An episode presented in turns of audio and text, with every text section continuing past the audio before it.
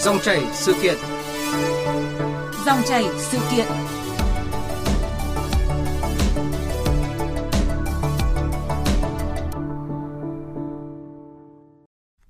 Thưa quý vị và các bạn, nhằm chia sẻ khó khăn với doanh nghiệp và người lao động, Chính phủ đã ban hành Nghị quyết số bốn mươi hai và Nghị quyết số một trăm năm mươi tư về các biện pháp hỗ trợ người dân gặp khó khăn do đại dịch cô vít mười chín, trong đó có quy định về tạm dừng đóng quỹ hưu trí và tử tuất đối với người sử dụng lao động bị ảnh hưởng bởi đại dịch cô vít mười chín. Tuy nhiên, nhiều doanh nghiệp phản ánh tạm dừng đóng vào quỹ hưu trí và tử tuất thời gian qua đến với doanh nghiệp còn chậm. Và trước diễn biến phức tạp của dịch cô vít mười chín cũng như những ý kiến thẳng thắn của cộng đồng doanh nghiệp, Bộ Lao động Thương binh và Xã hội dự kiến đề xuất Chính phủ sửa đổi, bổ sung quy định về việc tạm dừng đóng vào quỹ hưu trí và tử tuất đối với người sử dụng lao động bị ảnh hưởng bởi dịch cô vít mười chín. Chủ trương sẽ được triển khai như thế nào trong bối cảnh doanh nghiệp đang gặp khó khăn? Dòng chảy sự kiện hôm nay, chúng tôi kết nối bàn luận trực tiếp nội dung này với vị khách mời là bà Hồ Thị Kim Ngân, Phó trưởng Ban Quan hệ Lao động Tổng Liên đoàn Lao động Việt Nam. Quý vị và các bạn có thể gọi tới số điện thoại của chương trình là không hai bốn ba chín ba bốn chín bốn tám ba để cùng bàn luận. Vâng, trước hết xin trân trọng cảm ơn bà Hồ Thị Kim Ngân đã tham gia chương trình ạ. Xin chào quý vị khán giả.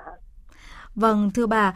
dịch cô vít mười chín thì vẫn đang diễn biến phức tạp và qua theo dõi thì bà nhận thấy là dịch bệnh đã tác động như thế nào đến đời sống, đến việc làm của người lao động ạ? À, vâng, à, làn sóng dịch cô vít mười chín lần thứ tư kể từ ngày hai mươi bảy tháng tư năm hai nghìn không trăm hai mươi mốt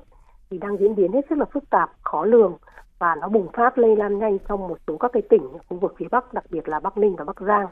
cũng đã trực tiếp tấn công vào công nhân lao động ở tại các khu công nghiệp với ừ. mức độ nguy hiểm cao cũng như là gây áp lực rất là lớn cho công tác phòng chống dịch.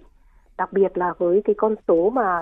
à, khoảng gần năm nghìn các ca dương tính trong cộng đồng, trong đó có đến năm mươi phần trăm số ca dương tính là công nhân lao động, thì nó đã ảnh hưởng đến hàng chục vạn các cái ca là ép một, ép hai là công nhân lao động. Và cái con số này thì nó đang tiếp tục tăng lên hàng ngày và có chưa có dấu hiệu dừng lại và có khả năng đe dọa đứt gãy, gãy cái chuỗi cung ứng và cái chuỗi sản xuất của cả nước. Vâng, à, trước diễn biến của dịch thì Bộ Lao động Thương binh và Xã hội dự kiến à, đề xuất Chính phủ sửa đổi bổ sung quy định về việc tạm dừng đóng vào quỹ hưu trí và tử tuất đối với người sử dụng lao động bị ảnh hưởng bởi đại dịch cô vít mười chín. Và có gì đáng chú ý trong đề xuất này? Xin mời bà Hồ Thị Kim Ngân và quý thính giả cùng nghe một số thông tin tổng hợp sau.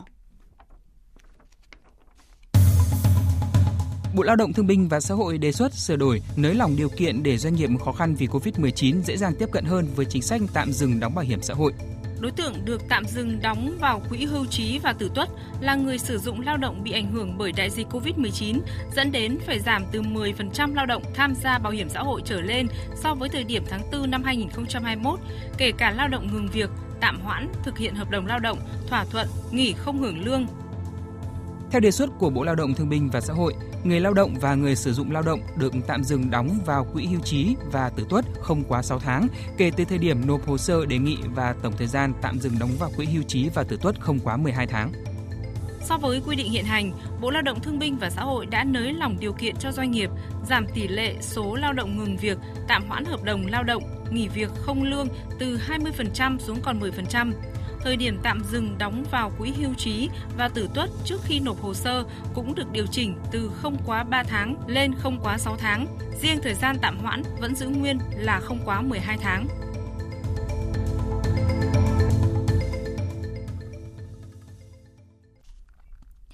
Vâng, thưa bà Hồ Thị Kim Ngân, xin hỏi quan điểm của bà về những đề xuất sửa đổi bổ sung quy định về việc tạm dừng đóng vào quỹ hưu trí và tử tuất lần này ạ? À, vâng, có thể nói là cái việc mà có cái chính sách tạm dừng đóng vào quỹ hưu trí tử tuất trong cái bối cảnh mà dịch bệnh nó tác động đến doanh nghiệp cũng như là người lao động, thì uh, các cái chính sách hỗ trợ này nó cũng sẽ góp phần giúp cho doanh nghiệp có thể là hồi phục uh, nền kinh uh, cái cái sản xuất cũng như là giảm bớt các cái khó khăn do ảnh hưởng tác động của dịch, cũng như là bản thân người lao động cũng được uh, tạm dừng cái một cái phần kinh phí để đóng để có thể là chăm lo cho những cái lúc mà rất là khó khăn, thậm chí là đang uh, đói ăn trong cái cái cái việc ảnh hưởng của dịch. Thì tôi cũng nghĩ rằng là cái gói hỗ trợ về tạm dừng đóng quỹ hưu trí tử tuất chúng ta đã triển khai từ đầu dịch đến nay thì nó cũng đã có những cái, cái hiệu quả nhất định trong cái việc là à, đảm bảo hỗ trợ cho người lao động và doanh nghiệp. Cũng như là theo cái báo cáo của Bảo hiểm Việt Nam thì chúng tôi thấy là trong cái đợt vừa rồi thì đã có khoảng một nghìn, hơn một nghìn tám trăm doanh nghiệp à, đã được à, hỗ trợ à, tạm dừng đóng và có khoảng trên gần hai trăm nghìn người lao động đã được tạm dừng đóng từ cái chính sách này. Vâng. À, vâng, thưa bà,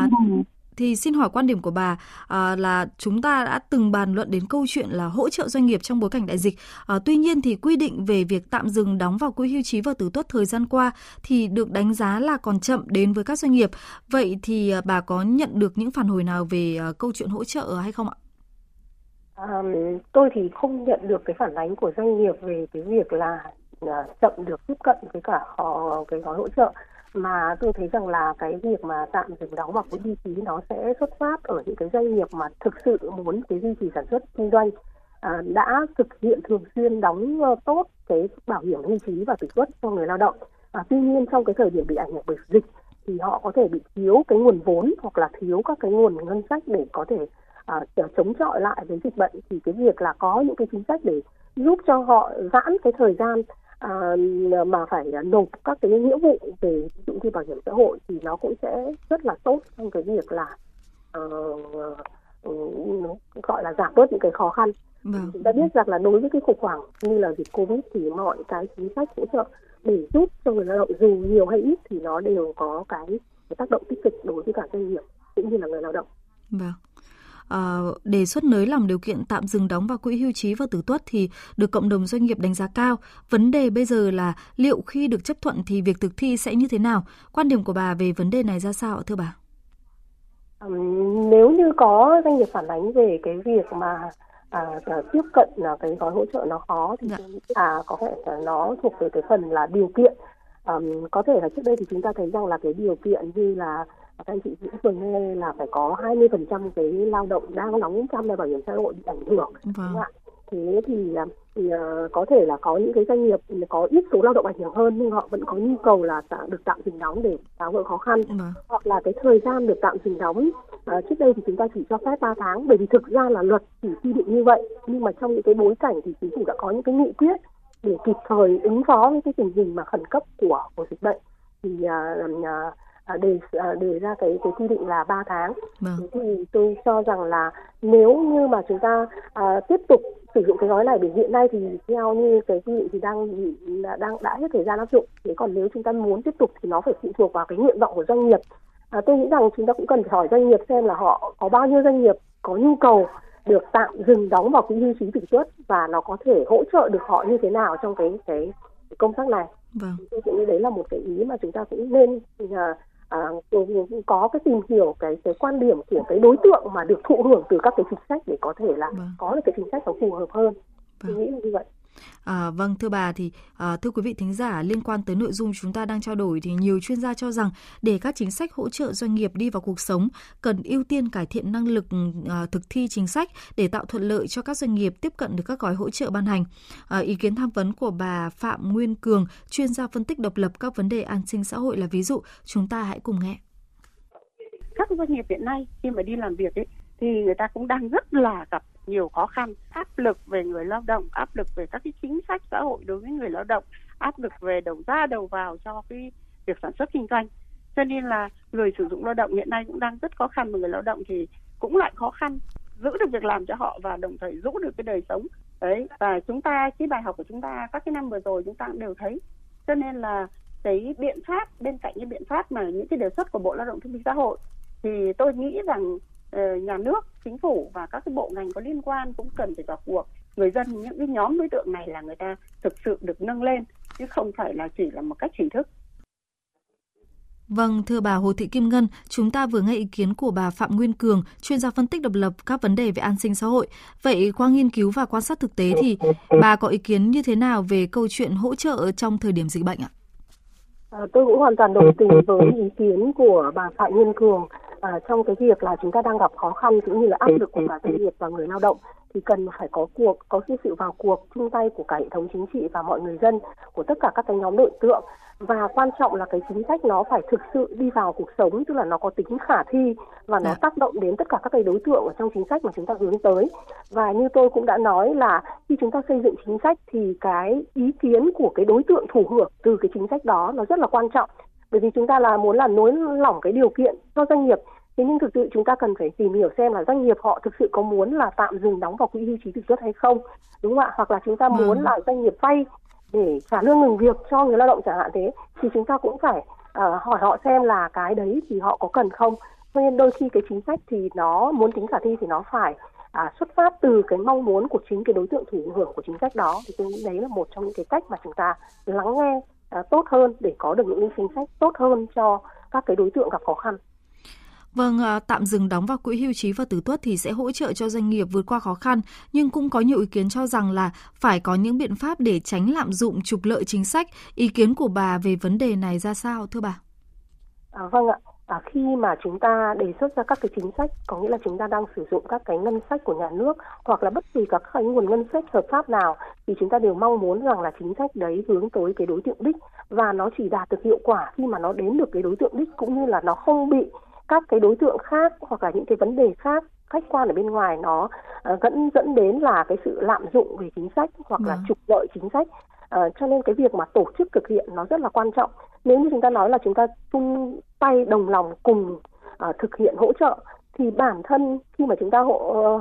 uh, đặt ra vấn đề ngay từ cái, cái câu chuyện từ cái nghị định bốn mươi hai thì chúng ta đã đặt ra vấn đề là chúng ta hỗ trợ đầu tiên là cho những cái đối tượng khó khăn nhất, đúng không ạ? Thì những cái đối tượng ít khó khăn hơn cũng có thể nhường cơm xẻ áo cho những cái đối tượng gì ạ, à, bị khó khăn nhất, bởi vì chúng ta biết rằng là cái nguồn lực của chúng ta rất là hạn chế, à,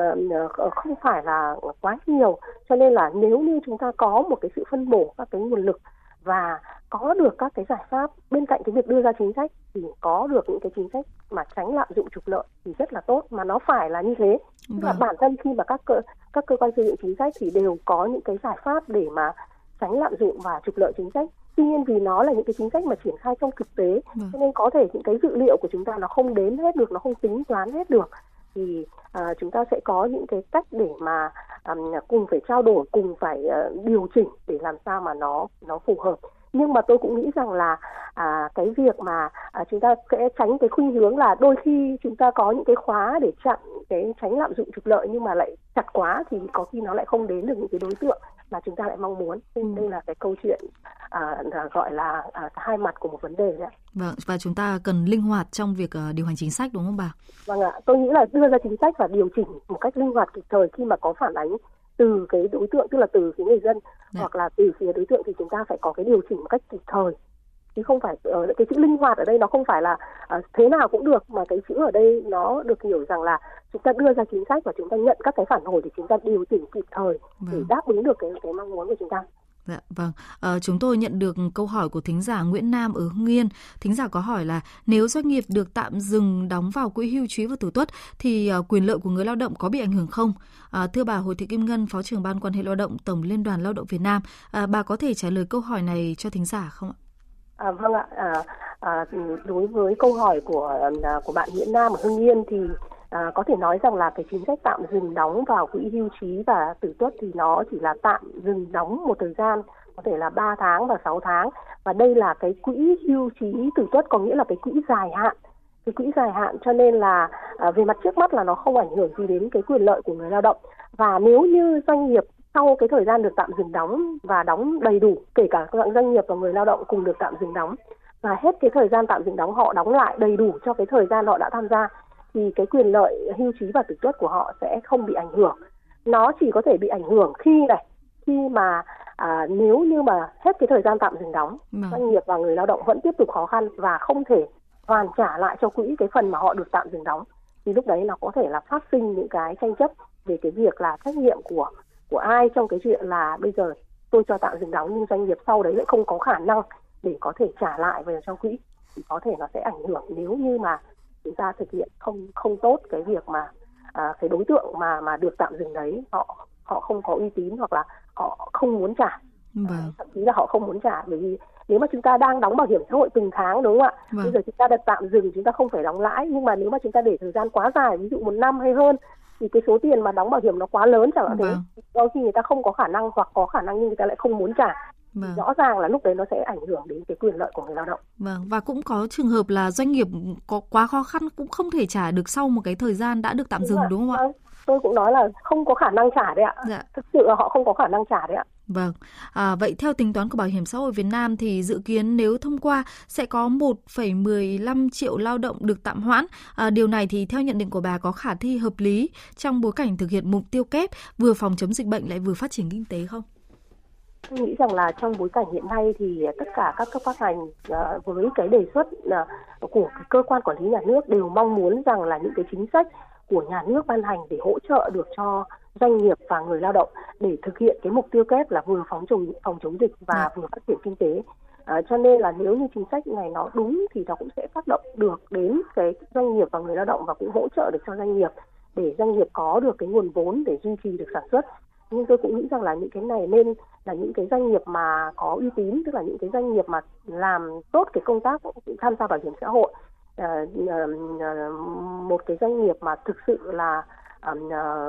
muốn là phát triển bền vững và người ta đã có một cái lý lịch là họ đang thực hiện rất là tốt thì hoàn toàn có thể cân nhắc trong cái việc là tạm dừng đóng. Vâng. À, theo bà thì đâu là những điều cần lưu ý khi thực hiện các chính sách tương tự để có thể nhận được sự đồng thuận trong dân từ sớm, à, hiệu quả thực tế tốt hơn ạ?